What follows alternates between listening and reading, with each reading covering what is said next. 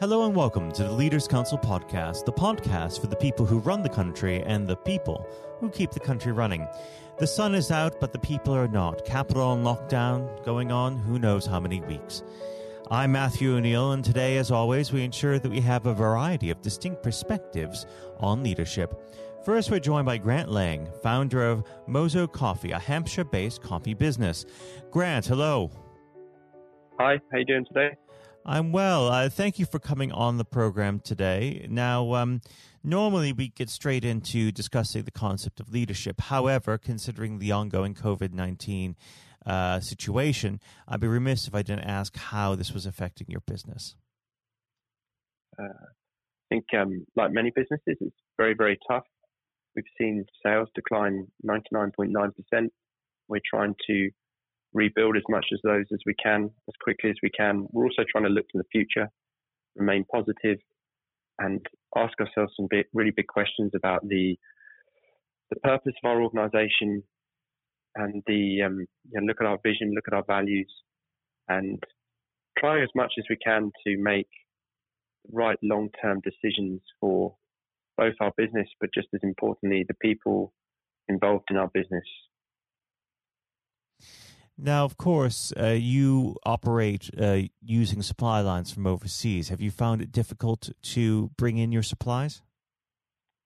Uh, we haven't found it um, difficult to bring our supplies. I think the, um, the what we found difficult is that we just we do not need anywhere near the likes of the volumes that we did. So we um, we were a 300 ton coffee company. We're now probably a three ton coffee company. That's the reality. So we are, and we're one relatively tiny coffee in a huge industry. And so the knock on effect of our business effectively declining 99.9% in four to six weeks, the knock on effect back down the value chain to producer communities will be, will be, will, will be brutal. Now you work with uh, uh, the people uh, of the Congo uh, in in both a, business and a charitable capacity. Why don't you tell our listeners a bit more about that? So we um, we have a foundation called the C2C Fund, and it partners with a quite incredible cooperative in the Congo called Rebuild Women's Hope. We've been traveling to the Congo since 2014, um, and um, Rebuild Women's Hope is run by a lady called Marceline uh, she's a champion not only for the business and um, community grassroots change in the Congo, but also obviously um, kind of progression and standing of women within that society. And um, yeah, we invest 5p for every kilo we sell and 1p a capsule into our foundation. Fantastic. Now, um, of course, we have you on the program today to discuss the concept of leadership. Uh, so we might as well move on to that subject. Now, I always like to start this conversation off by asking a, a very simple question. What does the word leader mean to you? I think um, I think the word leader is someone that um, can set a path, set a direction, um, and unite people around a cause, even if it's a cause that they're never going to get to. To, but someone that can take people with them can have people believing in something, believing in an ideal that is has a purpose beyond just themselves. Um, the leader is someone who is who's prepared to fail. Now, what is your purpose beyond yourself? What is my purpose beyond myself?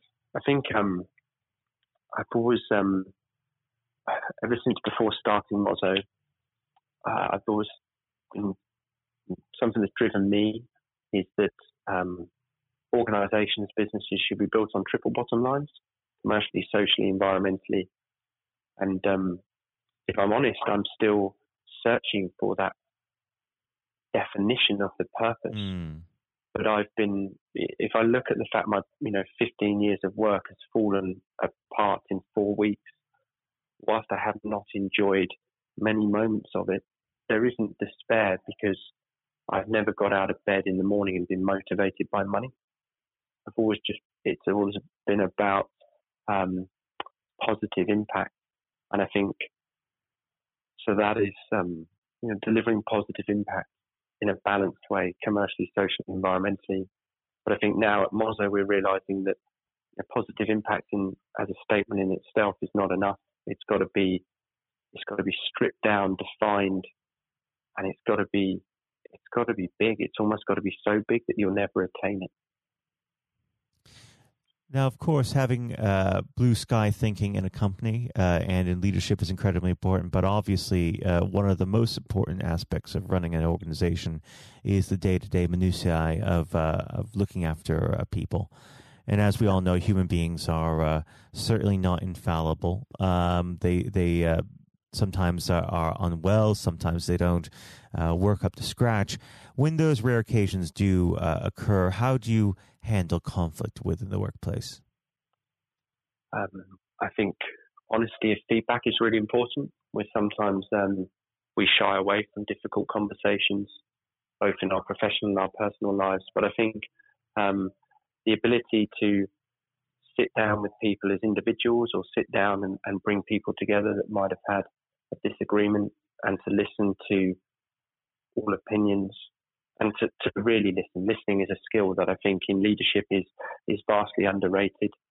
Um, and then the ability to um, recognize that there are more than there are either two points of view or more than two points of view, and to then try to um, compassionately talk those through with people in an open, honest, engaging way to find a way forward that can work for either the organisation and the individual or the two individuals within the organisation. Um, so it's um, and it's about not it's about not ducking it.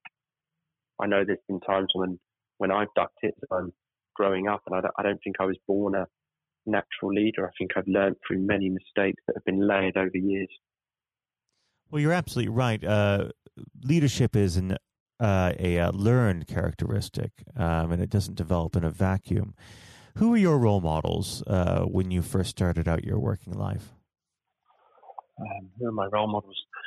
Um, I think they, as we grow, as our leaders, you know, as our um, as we face new challenges, I think we're always seeking new role models. But I've had um, had a lady, Sarah Dodds, unfortunately passed away far too young. She was um, the CEO of the Foundation of Social Entrepreneurs Unlimited.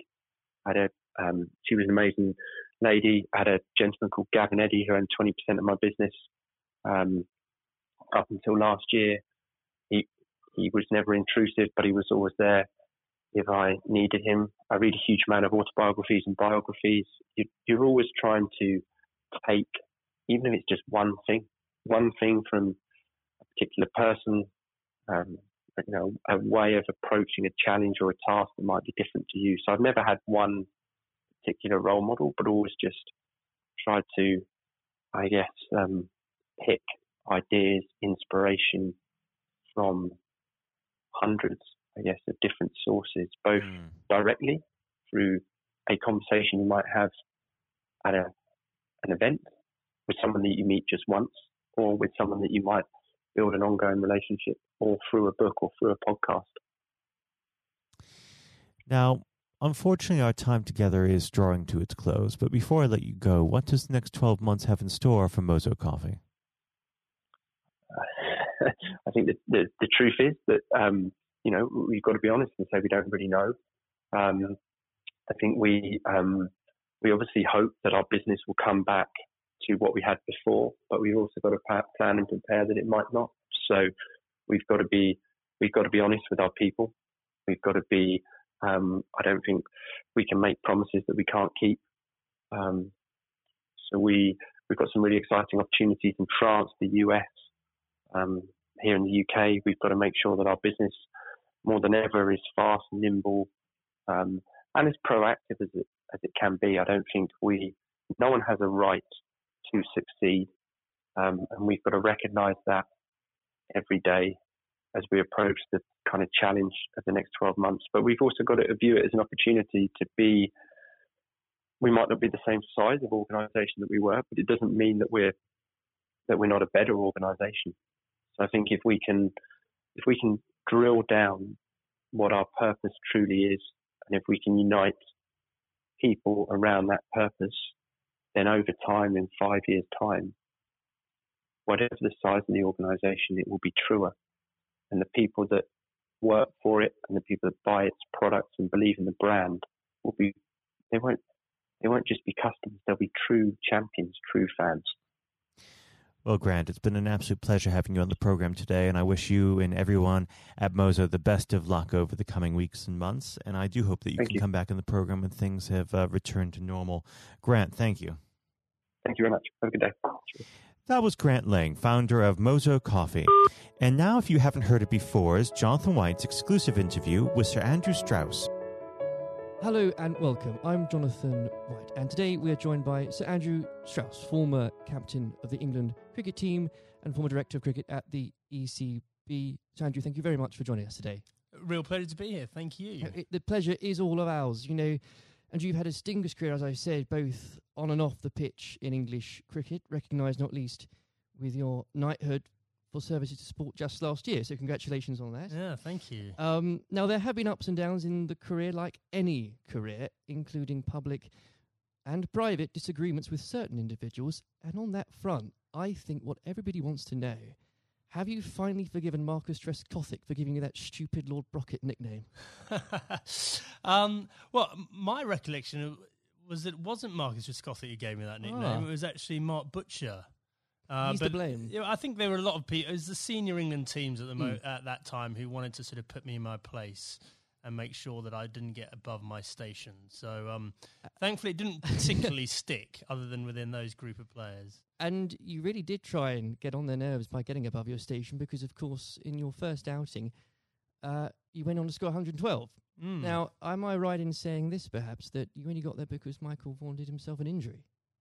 Well, that was the reason I got on the pitch in the Yes. first place. Yeah, absolutely. I mean, you know, it's often sort of misunderstood or misjudged the role that luck plays in a in an international career or sporting career. Full stop. And um, you know, I was wait, waiting patiently in the wings for an opportunity, and it didn't really seem like an opportunity was going to come along. And then, you know, I've only got injured in the nets, and there was my chance, and I had to kind of grab it with both hands if I could. And you certainly did. What was it like then to see your name being put up on the Lord's Honour Board after your first appearance? Yeah, look, I'd just been transported to a completely different world almost. I'd been, I was a Middlesex player, I was Mm. captain of Middlesex. All my focus was on helping Middlesex sort of win the championship and whatever. And then a week later, I've scored a test century, which is something I'd always dreamed out, you know, literally all my life. And then the thought of doing it at Lords in your first test match. I mean, it was literally the dream. So, and then suddenly I started thinking, wow, hold on, like, potentially I've got a whole England career ahead of me and everything that entails. So it was a real shock to the system. Um, but I suppose what I was grateful for was that I was rel- relatively old, probably not the right way of putting it, but I was 27 years course. of age. I was pretty comfortable with my own game. And I was also, I think, mature enough to understand um, that this was a great opportunity for me, but not to get carried away with it, which is unfortunately what happens with a lot of younger players. Without a doubt. And I think in those early years of your career, it's so important, I think you'd agree, especially when you're learning from other more experienced people. And this can be true of any field, whether it's sports or politics or business. Um, to have somebody there that you can rely on or look up to for guidance. In those early days, was there somebody that you could say to this day that, thank goodness they were there for you? Uh, well, I think in preparing me for international cricket, Justin Langer was a massive Mm. um, source of advice for me. So he was captain of Middlesex bef- you know, a couple of years beforehand and really helped me understand what I needed to do to get there. Um, but then I think on the day to day basis, my wife Ruth played a, huge role, you know, and just in terms of because I, I think there is that real danger that you get carried away with it and you think Yes. international sport in that goldfish bowl that you know you're more important than you you were previously or that that whole world is the real world and uh, and obviously all we know is that the real world nothing's changed other than Mhm. other people's perception of you And you need that grounding. And again, that can be true of any uh, so many different areas of life. I think so. Yeah. I, I mean, very easy to get caught up in it and end up doing different things, being with different people, sort of trying to enjoy everything that goes with international cricket rather than focusing on the actual international Yes. cricket. And in those early days, Andrew, there were lots of examples where you could have got carried away because that team accomplished so much. Um, I think for a lot of people, the 2005 Ashes series is one of the greatest sporting moments of this country's history. Now, we could chat for hours about that, but I know uh, I wouldn't be allowed to, and, and, and you've got other places to be, so we can't do that. But I, if I may, I would love to ask what your highlight was personally for that. But perhaps more importantly, um, as a team, how were you able as a group to deal with the pressure no doubt you were feeling?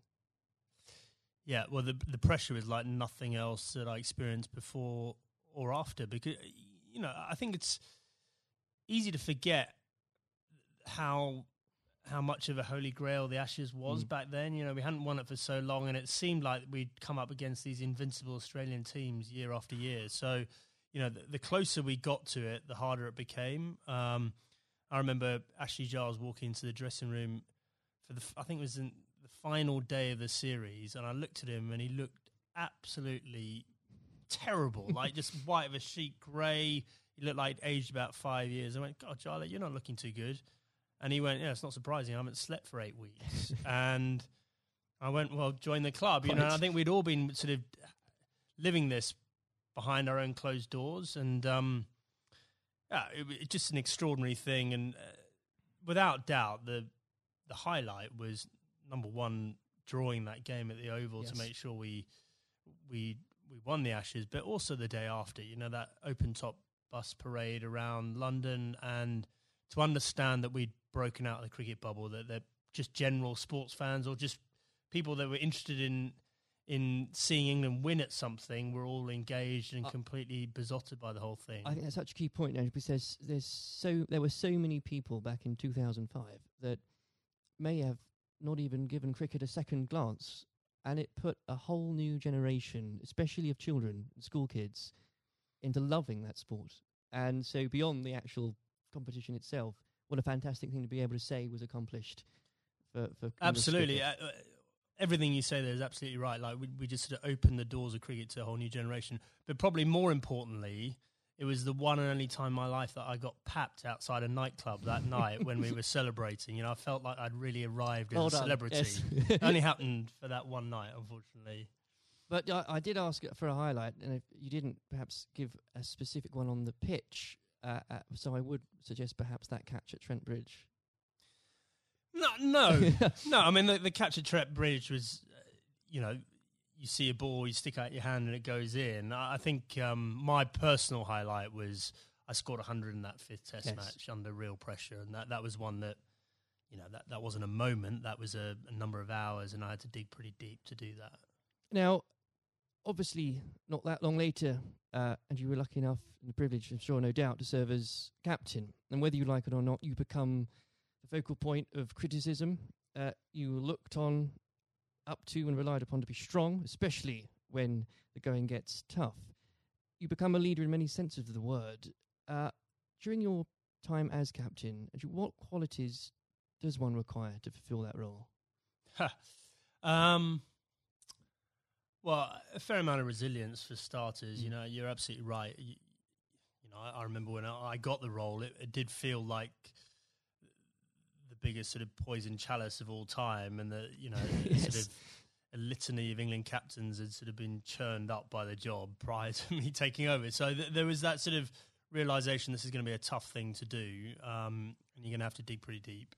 But I think actually the most important thing was sort of just pushing all that noise to one side and just clarifying, okay, if I'm going to do this job, what is it that we really want to achieve out of this? And so you, th- suddenly that becomes a bit more exciting and a bit more enticing. The idea of, well, we can do something that's never been done before here, and I've got the opportunity to to play my part in that. So, um, you know, I think that w- that was a big part of it for me. Um, you know, I think a lot of those qualities around leadership, I don't think you know you have them until you're in that situation. and It's very hard to prepare yourself properly for those sort of situations. Um, and it when managing a team, uh, you're required to manage, of course, what some people could call big personalities. Others could use different shorter words. How poisonous can it be, players, when players, and indeed, and this applies again to so many different areas of life, when individuals um, think they are perhaps more important than than a team? Well, I, I think probably worth broadening out that a bit. You know, I, I, think there there are all sorts of different people that you have to um, sort of contend with in a team environment, and uh, the job of the leadership or the management is to tr- to try and sort of gel them all together and get them bought into what you're trying to do and whatever. So, you know, th- there are some people that are a bit more self-absorbed. There's some people that are slightly more maverick in the, the way they they view the world. Um, there's some people that are very quiet. Uh, there's some people that are, you know, p- perhaps very worried about what might go wrong. And so you've got to try and mm. understand all these people individually and try and get the best out of them.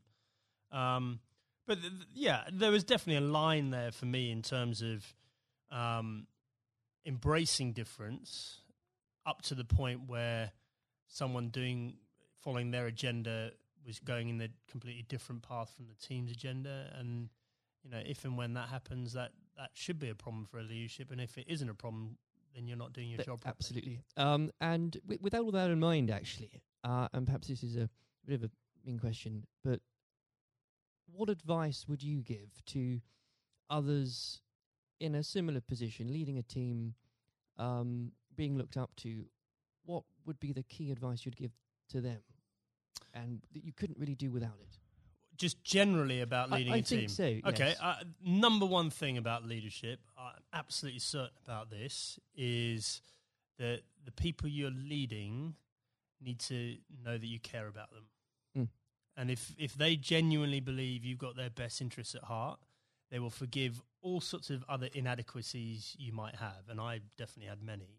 Um, because they, they'll know your heart's in the right place, and they uh, they'll feel comforted. There'll be a degree of sort of psychological safety or some or whatever it might you might term to to make sure that the, the, team comes together when the going gets tough. If they genuinely don't believe you care about them and you're in it for yourself, um, doesn't matter how charismatic you might be. It doesn't matter, you know, how gregarious and and how um, impressive you might be as a person. They will be wary of you mm. and they will start looking after their own interests very quickly. Um, now, in 2015, obviously, you were appointed as director of cricket the ECB. Uh, you took some pretty uh, major steps early on. Um, you brought in Trevor Bayliss as coach, was was brought in. Um, you put a much greater emphasis on limited overs cricket. Now, in the abstract, what had you identified that needed to be changed um, for English cricket, and were there qualities that you had developed, you'd found out you had as England captain, that you were able to bring over to the job? Um, okay, so the first thing was we had this unbelievable opportunity of the World Cup on home soil in yes. 2019. Uh, I was, firstly, I was sick and tired of watching us make the same mistakes in World Cups, and this includes my time as captain. We just kept on sleepwalking our way into it and pretending everything would be on the all right mm. on the night, and it never was. Um, and so I definitely made it our priority to win that 2019 World Cup. I thought that was more important than anything else that was going to be taking place in my tenure. Um, and I knew in order to do that, we had to completely shift our perception of white ball cricket. Quite a radical shift from what we, what we were coming from. Yeah, but mm. the rest of the game had moved on, yeah. and the rest of the game had understood that white ball cricket was playing an increasingly important role in, in both financially, but also in in terms of players' focus and interest. Yes. Um, and we had to move. In fact, we didn't have to move at times. We need to get ahead of the time. So, you know, we had to completely shift our both our philosophy, but also the way we played in order to do that. Um, and I was very lucky uh, having both Trevor Bayliss and Eoin Morgan, who were prepared to sort of role model that and lead that through. Um, and the second part of your question around what have the England captaincy sort of done to prepare me for the role? I, I think I was comfortable leading. I was I knew mm. the environment. I knew what I was getting myself into, and, and in the early days, I could leverage some of the relationships that I had with the players. But actually, I found it a very different challenge because you are so so far removed from what's going on on the ground, Right. and so you know you're relying on other people to have to you know buy into what you want to happen and then do it themselves, Mm. and often you know in different time zones in different parts of the world. So that was that was a very new experience for me. Well, I think the strategy paid off, and uh, I don't know about you, but when watching that World Cup final again, as so many people did in this country, it's once again it inspired another generation of, uh, especially school kids who again might not have given cricket a second look, who have now become avid cricket fans. I know of some, and, and it- what what a wonderful thing that must be. Yeah, it was an incredible day, wasn't it? I mean, I think in our vision, like when we're talking about the opportunity of winning the 2019 World Cup, I had this vision in my mind of Lords on a sunny day and a close finish and the incredible kind of, you know, emotion that went with it. Mm. No one could have dreamt No, uh, how it played out. I've never seen anything. I've never seen a game of cricket like that in my whole life, and for it to be the World Cup final was quite extraordinary. I know some fantastically avid cricket fans who were googling there and then what exactly the rules became because I Yeah, well, so was was- I. yeah. Actually, yeah, absolutely. Um, now, in your in your wife's memory, you established the Ruth Strauss Foundation last year. Uh, in doing so, whether you'd admit it or not, yourself and the foundation has become an inspiration to thousands, husbands and wives, mothers and fathers, sons and daughters. Please do take some time, if you wouldn't mind, Andrew, to explain to the listeners the work the foundation does and and what it's been like to lead a project like that.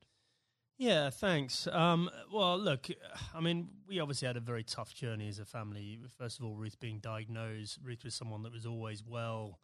You never think she was going to be someone that was sort of laid down by cancer. And for us to find out that she had lung cancer was Mm. extraordinary. She'd never smoked a, a cigarette in her life. And I think we all had this perception of lung cancer being a smoker's disease. Um, and so just uh, having gone through the experience and obviously some very low times and us coming to terms with the fact that, that Ruth had stage four cancer and she was going to die, um, we learnt a lot in that process. And, and thankfully, we had time for me to speak to Ruth before she died about legacy and what we could do to make something positive come out of you know this experience we'd all been through. And so after she died in December uh, 2018, uh, I came back and launched the foundation with two f- focuses. Number one, to fund research into these rare forms of lung cancer. These Mm. are the non-smoking lung cancers. Um, five to seven thousand people each year in this country are diagnosed with these. No one knows why they're getting them, um, but they're on the increase, and it's women, young women, that are affected more than men. So- Extraordinary numbers. yeah, I mean, in the list of top 10 cancers, it's number eight. Rare forms Right. of lung cancer, number eight. So it's not really rare, it's probably a misnomer, but it's, um, yeah, we're really lacking in funding and understanding. And then the second element, and probably this is in some ways more pressing, is um, to help uh, cancer, anyone who's got cancer who has an incurable uh, diagnosis, to help them and their families prepare themselves for death. Mm. And so, in order to do that, we need to be able to find ways of them having open conversations with each other. Because if you do this well, it should help the bereavement afterwards if you're well prepared for it. It's not something people like to do. I was very lucky that Ruth wanted to do it.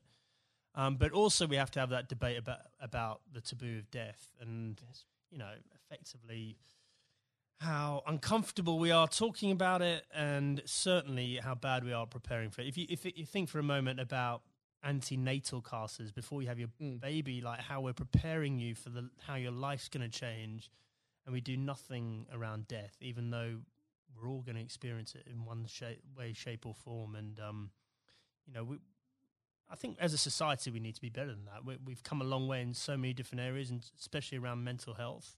And we can do better about death. There's no doubt about it. Well, I think the, the foundation is leading the way in breaking taboos on that front because they need to be broken. Um, uh, I know they've got the foundation is going out some events later this year. So if you could tell us about some of those, that would be Yeah, so the I mean we've got a couple of big ones coming up. So uh, the Westminster Mile, which is a, a very inclusive. If you're thinking about think about a marathon, but just think about just doing a mile of a marathon rather than 26. sounds ideal. So we've got grandparents, we've got little kids, we've got people pushing prams, so that we're going to get as many people as possible to play their part in that and raise some funds.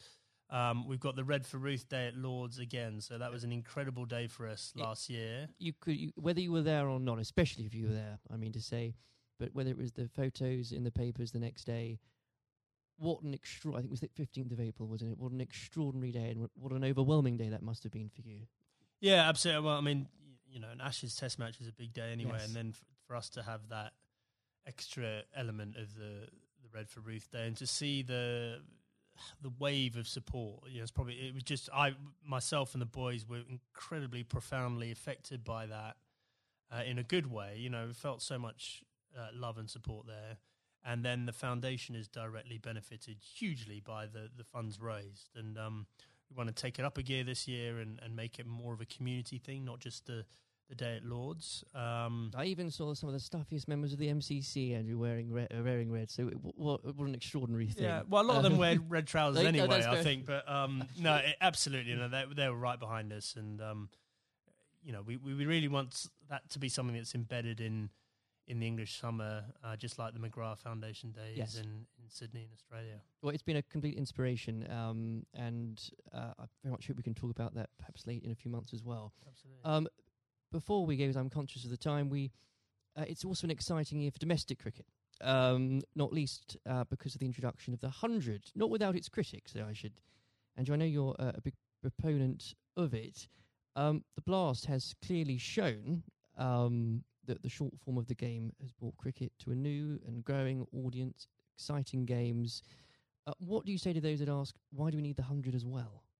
Uh, well, so the hundred is the most important uh, step forward in domestic cricket in this country ever, and the reason for that is that increasingly, well, there's two things. First of all, we need to break out of the cricket bubble. So the blast followers tend to be the same people that follow other cricket, Right. and therefore, you know, that's a small audience and potentially a, a declining one over time, even though the blast sales are increasing. Uh, we need to break out of that and try and get more general sports fans into cricket. Um, but more importantly, um, just the the way the tournament's set up, and it's one day, one game a day over a six week period. Broadcasters will pay money for that, and therefore, what we're trying to do is re- reduce our reliance on international cricket paying all the bills. If you think about Test cricket and some of the issues around the world, we just can't rely on that money coming in Mm. to fund the game. So we need to find another way of doing that. Um, I- just think it's going to be an incredible success. I'm so excited about it. I know there are people that are worried about it, but in two or three years' time, um, you know, we're going to have our own uh, short form tournament that will rival the Big Bash, and we'll be moving towards the IPL. And those are know, those are two enormous events out there, and we can have our own version of that ourselves. I can feel your enthusiasm for it. As a as an Essex fan, I, I'm still stumped as to. I think I'm going to have to choose between either supporting a team based at the Oval or a team based at Lords. And I, I, I'll, I'll get over that, but I'll I'll yeah, have to do well, it. surely it's got to be the Lord's one, right? Uh, sh- sh- of course. Yeah.